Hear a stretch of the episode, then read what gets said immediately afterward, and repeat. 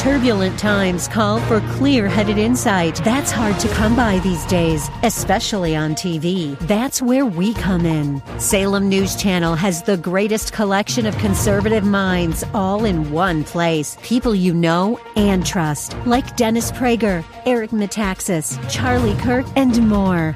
Unfiltered, unapologetic truth. Find what you're searching for at snc.tv and on Local Now, Channel 525. This program is sponsored by the Psalm 127 Fund. For Zion's sake,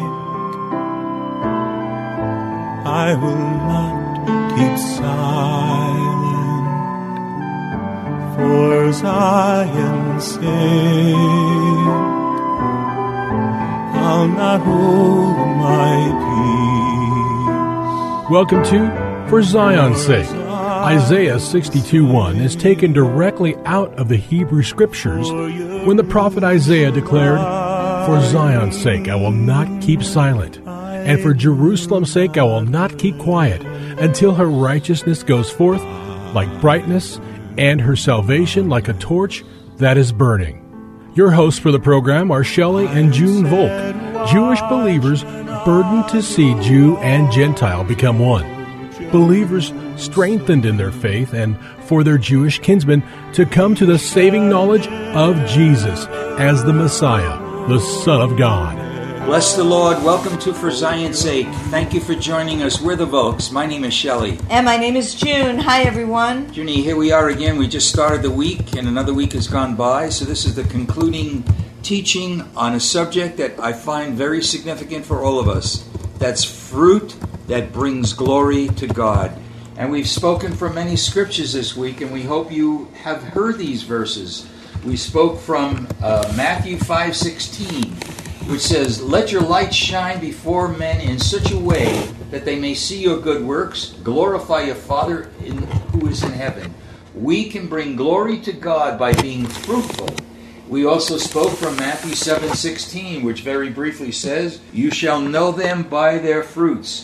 We looked at John 15, the very familiar verses where, "I am the vine, you are the branches," and the branches need to bear fruit. Verse 8 in John 15 says, "By this is my Father glorified, that you bear much fruit, and so prove to be my disciples." We looked at Psalm 1 and Jeremiah 17, which showed that a man or a woman bearing fruit is compared to a tree whose roots go down to the water, streams of water.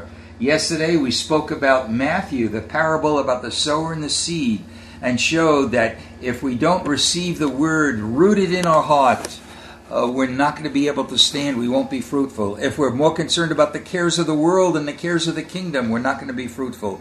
But the word must go down deep into our hearts so we could bear fruit and bring glory to our Lord.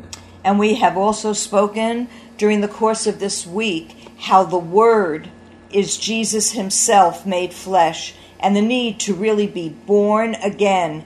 And we even brought out, Shelley, that the new covenant written in Jeremiah 31:31 was that God would give a new covenant by giving a new heart, and he would write his law on our heart. And it wouldn't be like on Mount Sinai, the heart of stone where he wrote the law, but it would be in the new heart. And why? Because Jesus would come and live in our heart.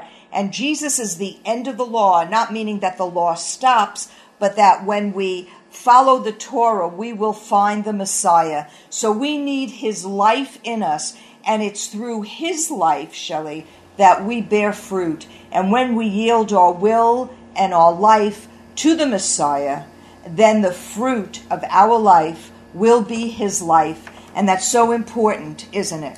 It sure is. Well, if you have your Bibles now, turn with us to John chapter 12. We're going to read beginning in verse 20. "Now there were certain Greeks among those who were going up to worship at the feast. These therefore came to Philip, who was from Bethsaida of Galilee, and began to ask him, saying, 'Sir, we wish to see Jesus.' Philip came and told Andrew. Andrew and Philip came, and they told Jesus." Verse 23, "And Jesus answered them, saying, 'The hour has come for the Son of Man to be glorified. Truly, truly, I say to you, Unless a grain of wheat falls into the earth and dies, it remains by itself alone. But if it dies, it bears much fruit. And you know, Shelley, there's another scripture similar to that we find in Romans chapter 7, verse 4. Therefore, the listeners of For Zion's Sake. No, it doesn't say that. It says, therefore, my brethren, you also were made to die to the law through the body of Messiah, or of Christ, so that you may be joined to another, yes, to Lord. Him, meaning to Yeshua, to Jesus, who is raised from the dead, in order that we might bear fruit for God. So bearing fruit for God comes from the life of the Messiah that lives in our new heart. He is the fulfillment of the law. Hallelujah. Obviously, Junie, we all know, especially from the verses in John 12, that which the Lord was speaking about was his own crucifixion. But it has so much application to each one of us. Are we willing to come to our own death, a giving up, of denying ourselves, taking up our cross and following him? Have we crucified our own nature? The Bible says we have been crucified with Christ. Nevertheless, we live. We live by the faith of the Son of God. We are living in newness of life. And that newness of life, the resurrected life of the Lord in us through the power of his Holy Spirit, will bear much fruit and ultimately bring glory, much glory to God. And we see in Romans 7 at the end of verse 6, it says, we serve in newness of the Spirit, yes, Lord, and not in the oldness of the letter. So the letter of the law brings death, but the Spirit brings life. Amen, amen, amen. And you know, Junie, one of the most important aspects of bearing fruit really comes from the fact that we cannot come to God, we cannot know him unless we take the first step, and that first step is repent. Repent in both Hebrew and Greek means to change our mind and to turn around. And the word speaks that our lives should bear fruit, meet for repentance, or it says in keeping with repentance. So if we really have repented, our life should begin to bear fruit. And you know, for a Jew, that's really big, because Jewish people do not believe in Jesus. So to believe in Jesus as the Messiah, the Son of God, the King of the Jews, and the Savior of the world, we really have to have our mind changed, don't we, Shelley? Really. We have to repent. And you know, you spoke, I think it was yesterday, Junie, where we cannot be conformed to the world, but we need to be renewed in the spirit of our minds. Our mind has to change. And if we're living still in the wisdom of the world, our own wisdom, which James writes is earthly, sensual, and devilish, we're not going to bear fruit for the Lord, but we need the fruit of the Spirit to lead our lives. Fruit, meat for repentance. In other words, when people see us, they need to see a new person, really. Maybe physically we look alike, but there should be a glow about us. Our mentality changes. We're not living in the wisdom of the world. We're living in the newness of life, which brings glory to our God. And now, Junie, let's turn to Ephesians chapter 5. Let's look at verses 8 and 9. For you were formerly darkness, but now you are light. Yes, Lord. In the Lord, walk as children of light. For the fruit of the light consists of all goodness and righteousness and truth, trying to learn what is pleasing to the Lord. Do not participate in the unfruitful deeds of darkness, but instead even expose them. Hallelujah. So that's very powerful, Shelley, to walk in the light as he's in the light. And then we have fellowship with one another, and the blood of Jesus cleanses us from all sin. It's powerful, Junie. So when you take these two portions of Scripture, Ephesians 5, 8, and 9, and combine it with what we read from Romans 7, 4 and John 12, 24, that bearing fruit is going to come forth when we have truly, from the heart, changed our lifestyle. When the old man is dead and the newness of life comes into it, we will bear fruit because the word is deeply embedded in our heart. We are filled to overflowing with the Spirit, and we shall see that we are bearing fruit And that means we're bringing glory to God. And I think we said it on the very first day of this week, Junie. Why are we created? Why have we been put forth on this earth? For one purpose, and that is to bring glory to God. You know, Junie, let's just summarize what we've shared this week so our people, so our listeners can go away with very practical things to do. How do we bear fruit in our lives that will bring glory to God? Number one, we need to abide in Him. And we saw that, of course, in John 15. Secondly, we need to let our light shine.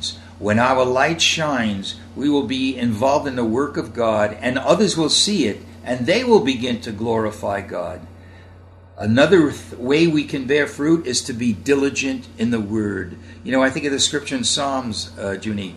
Thy Word is a light to my path. We need to see the light guiding us all through the day as well as in the night. We need to be diligent in the Word and let the Word come into our beings. From Jeremiah, we learn that the only way to be fruitful and to glorify God is to trust in the Lord and go so far as believing the word that says, and making the Lord our trust. These are all things that bring glory to the God that we serve and love. And really, Shelley, that is the faith, to trust and believe God. Because if we even see at the beginning, when God spoke to Abraham and told him that he would have an inheritance from his own loins, that it would come from him when he was close to 100 and Sarah was close to 90 years old. And Abraham laughed, but it says he believed God and it was counted unto him as righteousness. So really the faith is believing God when he speaks to us. That was really impossible naturally, Shelley, because Abraham's body was as good as dead, and Sarah was past the years of childbearing, and she was barren. So we really see that fruit comes in our life when we believe God for what he speaks to us, and his intervention in our life allows the impossible to be possible, because when we believe God, nothing is impossible with God. Hallelujah. And along with that, Junie, I just want to tap into what you read about Ephesians 5, 8, and 9. It says, you were formerly darkness. In other words, that's past tense. We cannot go by what we feel or what we think or what we see. What does the Word of God say? You were formerly darkness, but now, hallelujah, but now you are light in the world. Walk as children of light, for the fruit of the light consists in all goodness, righteousness, and truth. That is what we are. That is what the Word of God makes us. That's what the Word of God tells us. Now it's up to us. Are we willing to walk this out so that we can be fruitful and bring glory to our God? Hallelujah. Thank you, Lord. This being Friday, we want to once again, as is our tradition, identify ourselves with our Jewish kinsmen and recite the Shema, the heartbeat of our Jewish people. And if you know it, please say it along with us. Shema Yisrael, Adonai Eloheinu, Adonai Echad. Hear, O Israel, the Lord, our God, the Lord is one. Father, we bless your holy name. We thank you, Lord. We pray for our people Israel, that the blinders would be taken off their eyes. We pray for the church of the living God, the church that the Lord is building, to come alive to the things of God, dead to the things of the world, that we would be light in this world, that all darkness has passed from us, and we could bear much fruit and bring glory to a holy God. We pray this in Jesus' holy name. Amen. For Zion's sake. Thank you for joining us this evening. If you would like to get in touch with Shelley and June, you can write to them at P.O. Box 1784, Scottsdale, Arizona 85252. That's P.O. Box 1784, Scottsdale, Arizona 85252. And you can also contact them on their website, shelleyandjunevolk.com. That's shelleyandjunevolk.com. Until next time, the Lord bless thee and keep thee. The Lord make his face to shine upon thee and be gracious unto thee. The Lord lift up his countenance upon thee and give thee peace. This program was sponsored by the Psalm 127 Fund.